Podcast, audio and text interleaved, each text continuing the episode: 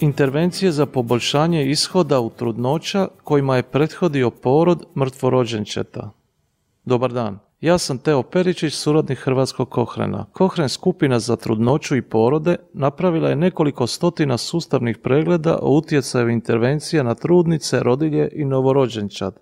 Također procjenjuju dokaze kako pomoći nakon gubitka trudnoće.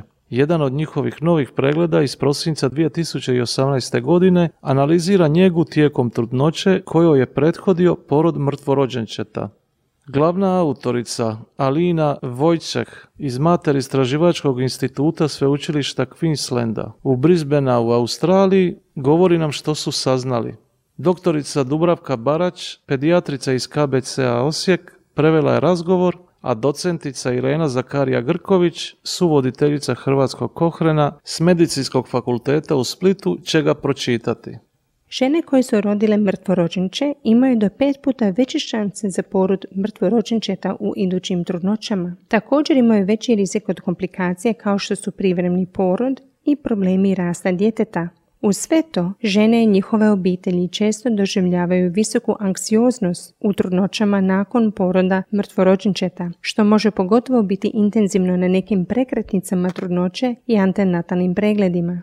Iako ove žene i njihove obitelji očigledno imaju povećane medicinske i psihosocijalne potrebe, trenutno je malo dokaza kako bismo razradili dobre kliničke smjernice i pružili optimalnu njegu. Učinili smo ovaj sveobuhvatni susadni pregled kako bismo ujedinili postojeće dokaze s ciljem da uočimo intervencije ili modele njege koje bi se mogle primjenjivati prije i nakon trudnoće kojima je prethodio porod mrtvorođenčeta. Navedeno bi moglo uključivati medicinske intervencije kao i psihosocijalnu podršku za anksioznost, depresiju ili komplicirano tugovanje.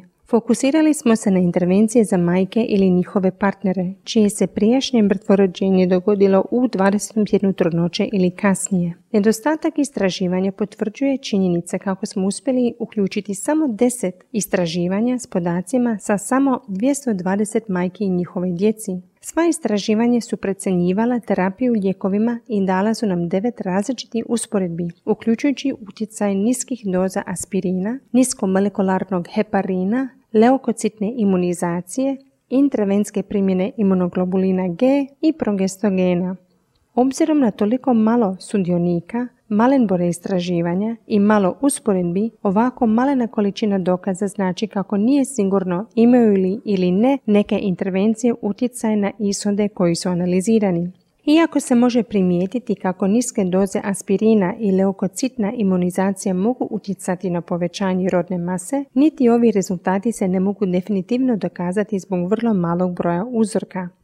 Jedan od najvećih izazova bila je procjena članaka glede zadovoljavanja kriterija uključenja. Dosta je nedosljednosti u terminologiji koja se koristi za opisivanje gubitka trudnoće, a sama izvješća nisu definirala spontani pobačaj, namjerni pobačaj i porod mrtvorođenčeta po gestacijskoj dobi.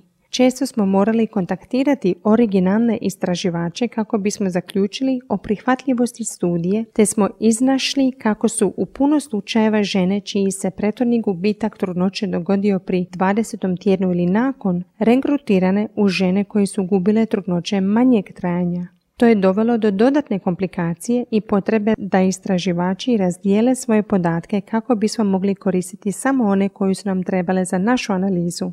Vrlo smo zahvalni istraživačima koji su to učinili i ustupili podatke, ali je važno naglasiti kako sva istraživanja nisu za nužan cilj imala specifično patofiziologiju poroda mrtvorodničeta, te smo neka potencijalno uključiva istraživanja morali isključiti jer nam istraživači nisu odgovorili na upite ili zbog drugih razloga. U sažetku nismo uspjeli skupiti dovoljno dokaza kako bismo informirali kliničku praksu o njezi u trudnoćama kojima je prethodio porod mrtvorođenčeta. Potrebna su pažljivo dizajnirana istraživanja koja bi se trebala specifično baviti prevencijom ponavljanja mrtvorođenja i biti dovoljno velika kako bi se detektirale razlike u rijetkim, ali vitalno važnim ishodima kao što su mrtvorođenje i smrt novorođenčeta. Također bismo htjeli vidjeti prioritizaciju istraživanja s intervencijama psihosocijalne podrške, jer ista nedostaju u našem pregledu. Ako biste željeli pročitati puno izvješće te popratiti pojavu novih ažuriranja ove teme, posjetite Kohren knjižnicu i potražite Trudnoće nakon mrtvorođenja